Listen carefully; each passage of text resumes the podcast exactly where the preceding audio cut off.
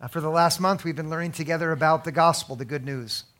Uh, Christians believe that Jesus has come to set us free, and not just us, but everyone. And that is really good news. And we all know that good news ought to be shared. Uh, when you get into the college that you had wanted to go to, or when you become engaged, or when the baby comes along, or takes his first steps, in moments like that, the excitement compels you to want to share that with people that you care about. And so you reach out to tell them the good news. You want to tell them what happened. And so you naturally go in moments like that to tell. The gospel, in some ways, is like that a news which is so good when it's grasped. Not good advice, but news which is so good that you want to go tell it to the people that you care about. But anyone who's tried to go do that will know that sharing the gospel is different in some important ways from sharing other kinds of news. You know what I mean? For starters, the gospel is more difficult to share than a video of your baby taking her first steps. Uh, it's easier to show someone your acceptance letter from Stanford than it is to explain the atonement and how Jesus' death reconciles us to God. Uh, the gospel involves concepts and ideas that are remote to people in the 21st century and especially in the West. And this is different from the other kinds of good news that we'll want to share. Now, there's a second difference, uh, and, and, and this one's significant. Uh, many people that you know and care about who are good people will have baggage associated with the church that will predispose them for good reasons to be antagonistic or dismissive of Christianity. Am I telling the truth? Yeah. Which makes the sharing, sharing of the gospel even more challenging. No one hears that his friend got engaged and says, I don't believe it, I won't believe it. It seems made up, unless, of course, that friend is hideous in the extreme. but with the gospel, there are things in the past for many folks that will cause them to feel resistance to share, hearing anything shared about the, the gospel, about religion that might be good. Uh, a cynicism that maybe will seem impossible to us. Uh, then there's a third fact that goes along with these other two. And it is this difference between the gospel and every other bit of news. And this is a difference that really is only shared by people who deep down inside believe that Jesus is for everyone. And the difference is that the gospel will feel that it is more important than any other kind of news. Uh, the most important news to know that the trouble all around us has been solved by God already and that we're invited to accept that and live accordingly. And if it is true, and here again, I know that there are in this room some who will believe it and others who are still skeptical, but if it is true for those of us who believe it, it means that we have to work at figuring out how to share it. And that's what I want to do this morning with our very last time together on this particular theme, the good news, is to talk about how to share it. Not because we feel like we have to, but because it's so good that the people we care about ought to know about it. Uh, last week, after the third service, there was a girl who's in sixth grade here at the church who waited while others talked to me. And after they left, she said, Pastor Christian, I have a question for you. Uh, my friend uh, lives in a family that doesn't believe in God at all. And then she asked me, I want to know how to share the gospel with her. Can you help me figure out how to do that? I thought that was wonderful. And, and what I want to give this morning is a picture of how to do that. It's not going to be a formula that works like the instruction manual works for something that you buy in the store. It's not like that. But on the other hand, in the story that we've been studying each week, the story of the, Samar- the, uh, the folks in Samaria who are uh, freed by what God does, in that story, and then also in stories in the New Testament, there are some very clear patterns that will help us. And that's what I want to do this morning. I want to be helpful to you, uh, if you are a person who believes, in thinking about how to share that with others. And if you're not a person who believes, I hope that for you to see what Christians believe will help you move closer to faith for really one reason and one reason only. It's because I think that it will be good for you. So, first, the story of what happened in Samaria. Um, this will be review if you've been here each week. If you're here for the first time, I'll be brief. Uh, the ancient city of Samaria was under siege by a foreign enemy who had put their tents in a big circle around that city, starving the inhabitants of that place, making it so no food would come to them. And the reason they were in that predicament was simple it was they had departed as people from God's way. They were actually God's own people. And that's not a judgment, first of all, against them as a very simple statement of how it works in the world in which we find ourselves. When we go away from God, it's bad for us. And that's what was happening in Samaria. And it just so happened that the enemy that was ruining life for those people was so strong that no one in the city could do anything to change it. And that also is the story that the Bible tells about the whole world. That the world as it is is captive to a power that is too strong for any person to fix. And the results of that power, sin, transgression, iniquity, is that life is bad for everyone. Now, in the story of Samaria, against all odds, God intervenes out of compassion and chases away the enemy so that the people are saved, even though no one in the city knows it. So they go on starving until there are four lepers who, by chance, really, discover that the enemy is gone and all of the provisions needed to bring life to the entire city are there. And, and, and we've talked about the gospel in these terms that Jesus has come to defeat the, the power of death and enemy, the enemy of sin and transgression. Why? Because he loves us. Everyone, not some, but everyone. And Christians are people who've come to know that. And we talked about the change that makes. This morning, I want you to see what happens after the lepers discover that the enemies are gone when they go back to tell the news. Because I want us to learn how to tell the news to people who don't know it yet. And so we'll start there in, in uh, 2 Kings 7, verse 10 tells about what happens after the lepers discover this and go back. Look at what it says. So they came and called to the gatekeepers of the city and told them, We went to the Aramean camp, but there was no one to be seen or heard there. Uh, they traveled back through the night and told the gatekeepers what they saw. Nothing but the horses tied, the donkeys tied, and the tents as they were. And then the gatekeepers called out and proclaimed it to the king's household.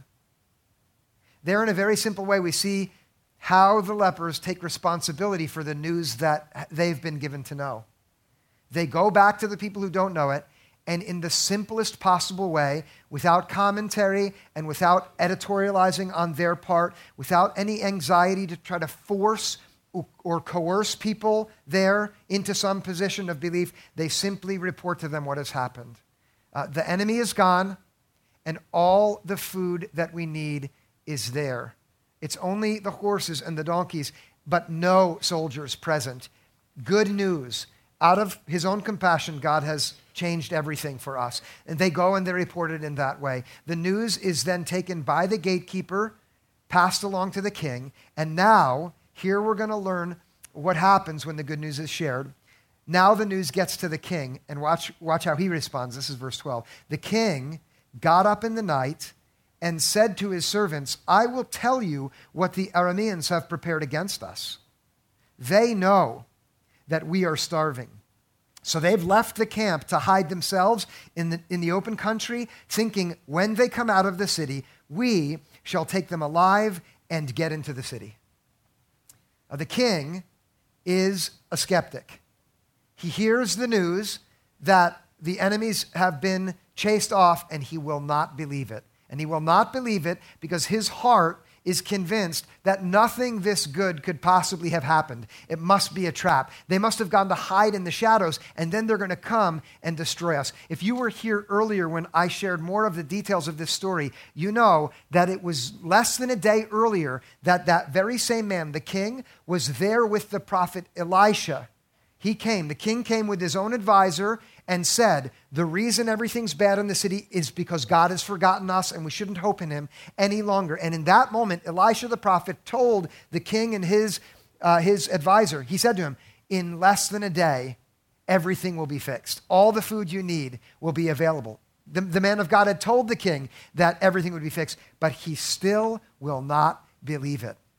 To him, it seems too good to be true. Now, if we pause the story here, we have a lesson for all of us that is very important for us to take to heart. And it is that the good news of what God has done is hard to believe. And not, first of all, for people who are outside of the community of faith, but even for people who are in the community of faith. This king was the king of Israel. He was supposed to be the one who told the people to trust God. Even for him, the idea that God had intervened to change things seemed like it was too good to be true. And based on what he could see in the city where he lived, he wouldn't believe it. And, and this teaches us, uh, the, the, the, the events of Samaria teach us how it goes. Because in our own day, in our own day, the news that God has changed things will often look too good to be true, especially when we see the people who are starving for God's presence all around us, wouldn't you say?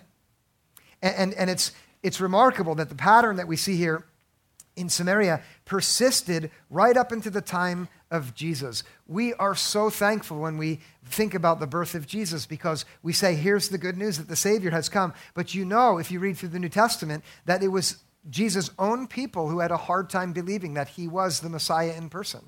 And in fact, that's why they organized his crucifixion.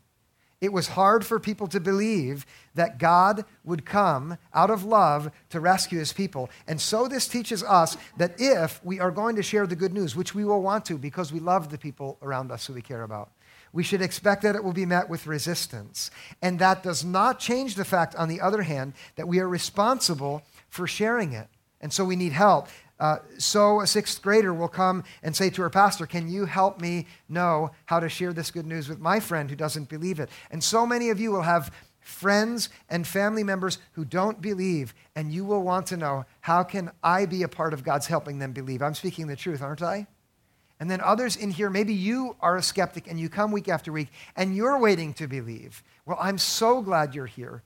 I I, I, I believe that it's our responsibility to understand how to share it because what God wants is for everyone to know the truth so that they can come and have the food which He has prepared freely and because of His love. So, how does it work?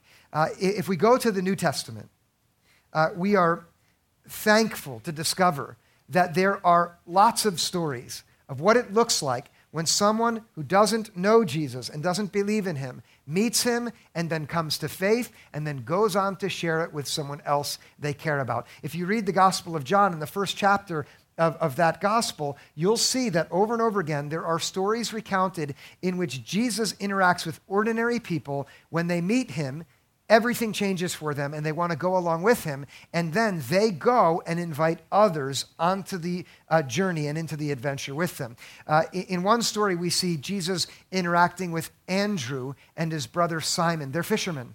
And he brings them along, and they decide that he's the one that we want to go along with. Uh, Jesus spends the evening at their place in Bethsaida. That's where they live. And the next morning they go out and they repeat it. By the way, does someone know who Simon is. His name is changed. It's time to show off in church. What's his name changed to? Yes, awesome. You're not better than anyone else. Watch it. But Andrew and Simon come together, and this is why I share that detail. Jesus changes people. He does. And he doesn't want to change you into someone that you weren't meant to be. He wants to change you into the rock that God made you to be, every one of you.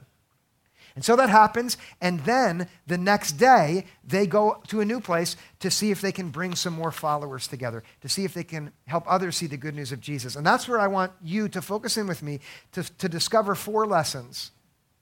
Okay, four lessons for you, whether you're a sixth grader uh, or you, school is a distant memory to you, for how to share the gospel. Okay, here's the story it's John 1, verse 43. Uh, this is what we read. The next day, Jesus decided to go to Galilee. He found Philip and said to him, Follow me. Now, Philip was from Bethsaida, the city of Andrew and Peter. That's the city where Jesus was the day before, where he met Andrew and Peter, and they became followers. They had stayed in Bethsaida the night before, and they got up in the morning and they decided to go to Galilee the very town where Philip, who must have been a childhood friend of, of Andrew and Simon, where he had moved, because they must have said to Jesus, Hey, let's go find our friend Philip. He'd make a great addition to this community here that you're beginning to build. And so they did. So they went to Galilee, and Jesus found Philip, and in the simplest way, he said, Follow me, which to, to Philip would have sounded, coming from a, a, a traveling teacher, like the invitation of a rabbi to join his school to come along with his group so that he could begin learning also with these others who were friends of his. And, and anyone who comes to follow Jesus, in, in that decision, you find yourself in school with Jesus. You find yourself learning and inviting to be a part of, uh, invited to be a part of a community of learning. And that's what happened with Philip. Now, the moment Philip was invited, watch what he does, okay? This is uh, This is in verse 45. Philip found Nathanael and said to him, We have found him about whom Moses in the law and also the prophets wrote, Jesus, son of Joseph from Nazareth. As soon as Philip discovers Jesus, just like anyone who discovers good news will want to, he thinks of his friend Nathanael, who he cares about, and he goes to his friend and he tells him, Good news. We found the one about whom Moses and the prophets wrote. You must come along. He wants to share it with his friend Nathanael because he cares about his friend. And that's what you do when you care about someone, you share the good news that you found. Now, what Philip refers to when he tells his friend Nathanael about Jesus has in it our first lesson for how to share. Look again at what he refers to when he talks to Nathanael. He refers to the law and also the prophets. Now, in the first century, in that environment, uh, folks with the name Nathaniel are people who know that that is code for the scriptures. That's what it means. Nathaniel was someone who was interested in what Moses and the prophets had to say. He was a student of the Torah. He had spent his time in the scriptures trying to discover the signs that would finally prove that God's Messiah had come to deliver his people. And Philip knew that about his friend. And knowing that his friend would find it personally interesting to hear something about the scriptures, well, then he spoke to his friend about Jesus in a way that was personal. And that's our first lesson. When you share about Jesus, you should be personal. You should let the identity of the person you're talking to shape how you choose to share about Jesus. Uh, if you have a friend who has never read the Bible at all uh, and doesn't know anything about it, starting your conversation with that friend about Jesus by explaining how he fulfills the messianic expectations that have been awoken by Moses and the prophets won't be effective. Do you see it? Right? They will say, I could not care less what those old texts say, and for good reason. And so it would be nonsense to start there because it's not personally relevant to them to begin there, even though it's true. It won't touch them like it definitely would touch Nathaniel because that's what Nathaniel was interested in. But listen, maybe your friend who doesn't care at all about what the scriptures have to say has always struggled with feelings of guilt, and you know this. Because your friend has told you throughout your friendship how bad he feels about all the things that he's done wrong. Now, if that's your friend, then when you talk to him about Jesus, you should begin by saying something about forgiveness.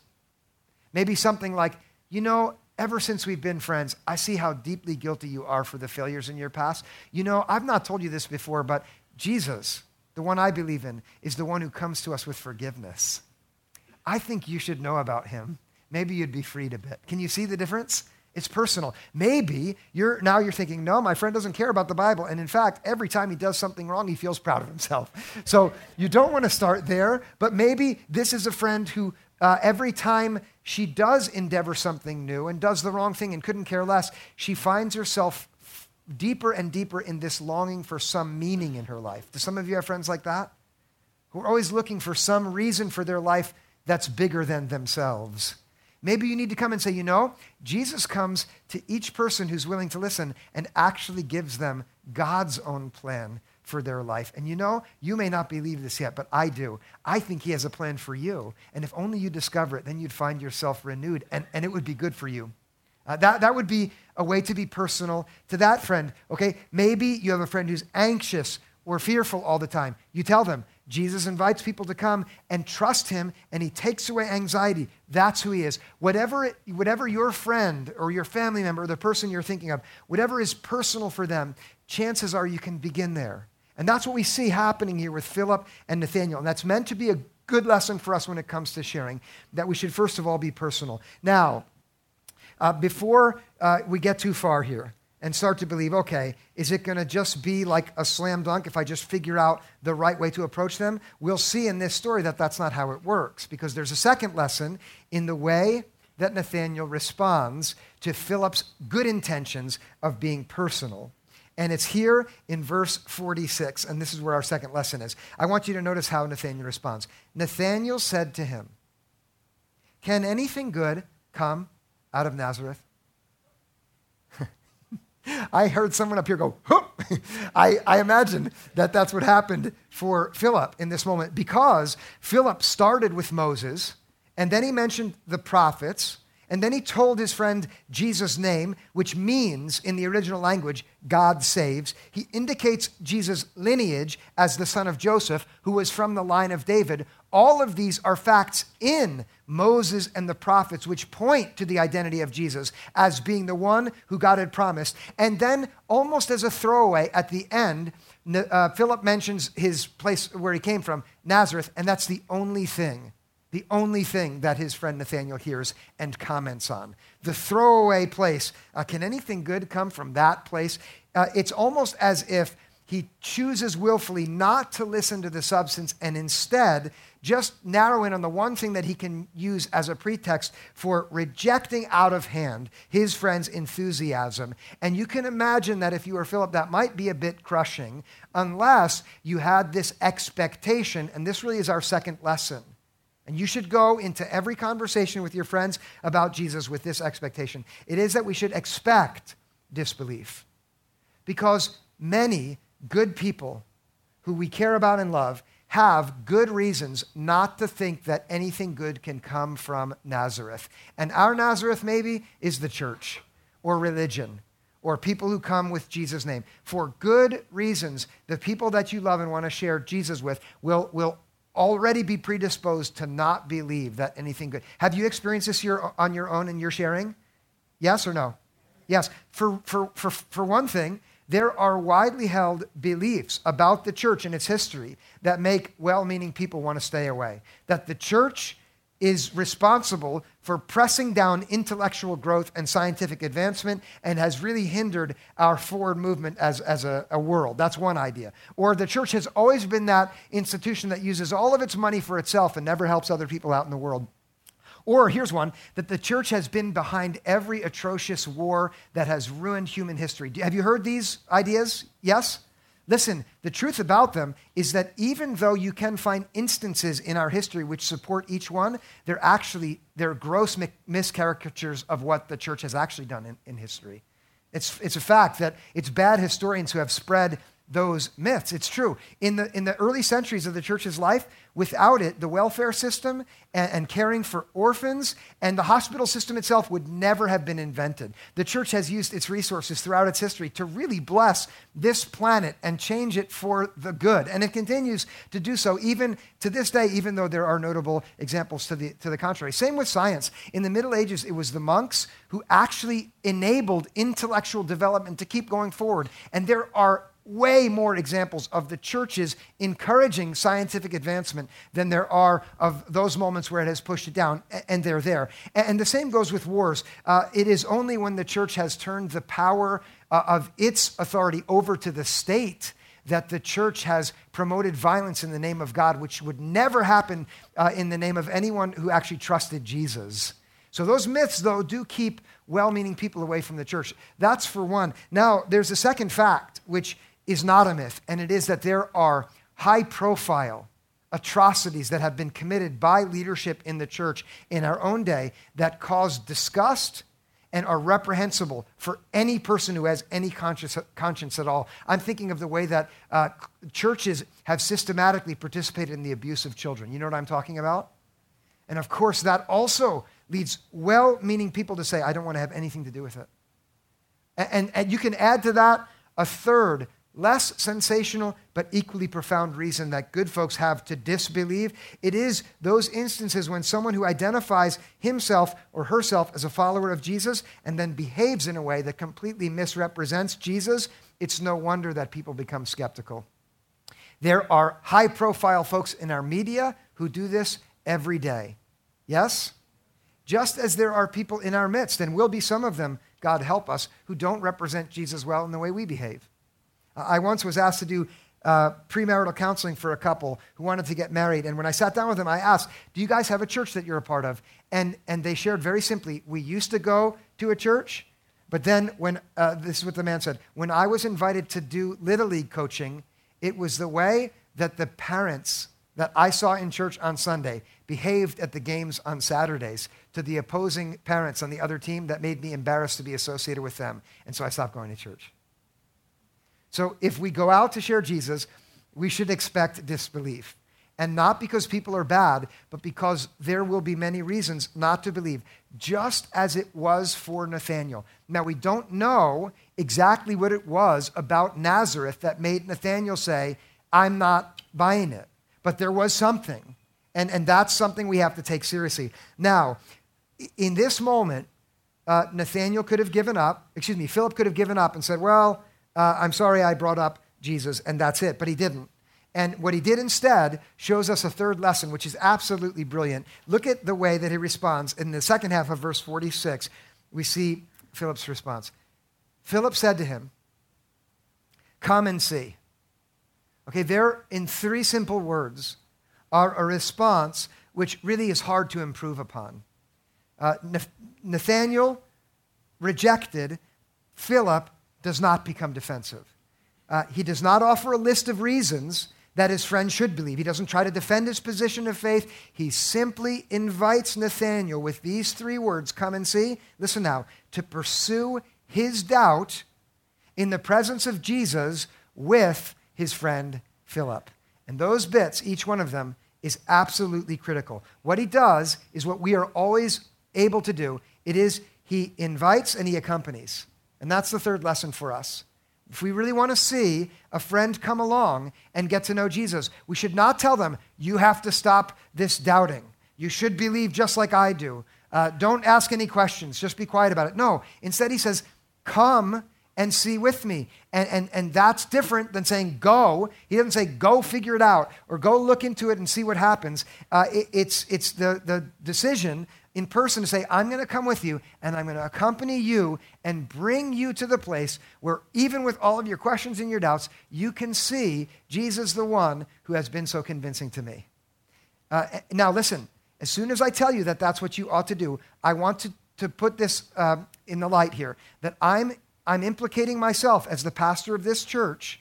And I'm also asking everyone who's responsible for the nature of Renaissance Church, whether you're a leader, or a staff member or an elder in this church, I'm putting us in a position of being responsible for creating a church community that has room for Nathaniels. That is a place where skeptics can be invited and they will neither directly nor indirectly feel that they're not welcome until they think like we do. No, we actually are responsible for creating an environment where someone who doesn't believe and has good reasons not to is still able to come and completely experience the welcome, first of all, of Jesus, because that's how Jesus works. He welcomes folks, not when they've got the answers, but when they have questions. And we ourselves are responsible for it as well. Would you, if you feel like you're willing to be a part of that with me, would you tell me? Okay, please, because listen, this is why. Because we've experienced something so good and we want to share it with people who have not experienced it. And, and the way that will work is when we invite people and then accompany them on their journey. Philip, Philip here teaches us as individuals and as a church to practice saying things like this to our skeptical friends, okay? Like this How about we work together in, in a close and honest investigation of the facts? Let's talk together about the facts that make you skeptical, and I'll share with you about the, the facts that make me believe, and let's see what happens. That could be an approach that you learn from Philip here. Or how about this one? You could say to your friend, why don't we read some of the New Testament together and then we'll talk about it and see what we discover there? This may seem far fetched to you, I'll tell you, uh, when I was a pastor in Red Bank, there was a couple that came to our church. She believed in Jesus. She was a Christian. He was an atheist. He was a scientist. He was a great, great young man. And he said, I don't believe she does, but I'm happy that I can come to a church where I'm allowed to be present anyway. I introduced him to another friend in the church who took him out and said, Look, what if we have breakfast every week? You can talk to me about preparations for getting married. I've been down the road a bit and I can give you some advice. And what if we read the Gospel of Luke together and, and we can see what happens? His name's Tom. He became a Christian. Uh, and he now serves at that church on their board.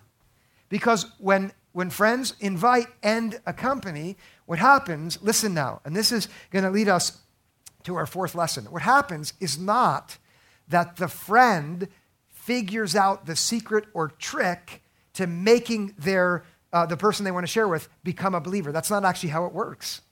Uh, that's not how it works. But instead, what happens in moments like that is Jesus proves what is 100% true about Jesus, which is that he's completely trustworthy and he's got it under control. And we see that also in the story of Philip and Nathaniel. Look at what happens after uh, uh, Philip makes this suggestion. This is verse 47. Okay, so they go to Jesus. Watch. When Jesus saw Nathanael coming toward him, he said of him, Here is truly an Israelite, in whom there is no deceit. If we pause it there, we'll notice that before Nathanael and Philip arrived, Jesus was already on the lookout for them. And this is a theological truth about every one of you. It is that Jesus is already looking for you and for everyone you've ever met. And if you've come to know him and wandered off, he's waiting to see you again. Not to scold or reprimand you, but rather to joyfully welcome you back. And in this moment, we see that already as Jesus sees them coming and then begins to speak personally about Nathanael. And he gives him quite high praise. Here is a true, uh, a true Israelite, a man who's not going to play games. I think there's something in his skepticism that's intellectually honest, and Jesus loves that. And so he mentions that about Nathanael as he comes. Watch what happens Verse 48 Nathanael asked him, Where did you get to know me? Jesus answered, I saw you under the fig tree before Philip called you. Uh, Jesus lets it out that he already had his eye on him. Now, this exchange here, if we dwell on it, uh, maybe it doesn't seem all that extraordinary. Maybe Jesus was kind of snooping around that morning and he saw him there. It could be as simple as that. We don't know exactly how or why this information that Jesus gave to Nathanael made such an impression on him, but what we see is that when Jesus tells him that he'd already seen him before his friend even came, that something happens inside of Nathanael, listen now, which strictly speaking and from a human point of view is impossible to explain.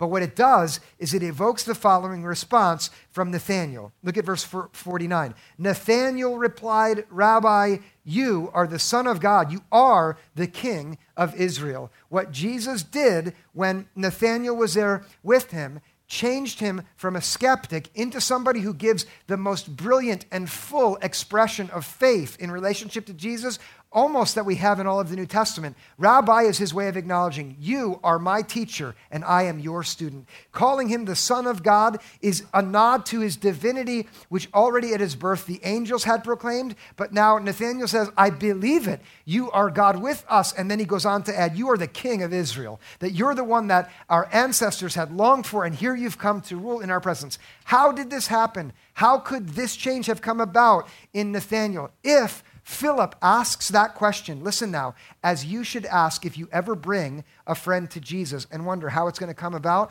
What Philip knows for sure is it had nothing to do with what he said, because did you notice that, that Philip said nothing in this exchange? He didn't bring him to Jesus and say, okay, get ready, and start explaining Jesus. He just let Jesus do it. And Jesus did everything that was required, and that teaches us our last lesson, which is to trust Jesus. And I want to I want to say this in two ways with every friend and every family member and every associate that you have who doesn't believe, you should trust Jesus. Don't worry. Don't feel like you've got to convince or cajole or argue for Jesus or somehow make a case for him. It's not up to you. Jesus is completely trustworthy with your friend. The only thing that you do have to do, as much as you can, is be personal with them. And now, listen, if you're thinking none of the examples you shared worked, Christian, right? None of them worked you don't understand how resistant my friend is to Jesus. Fine, then being personal with that friend of yours maybe means just being silent and not saying anything, but being with them. And that's good enough. Jesus is trustworthy.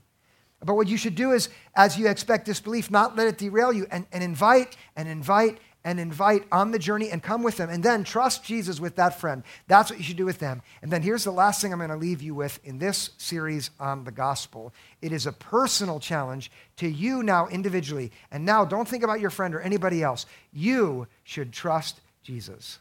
And that's what the gospel says. Trust Him to love you completely. Trust Him to forgive you through and through.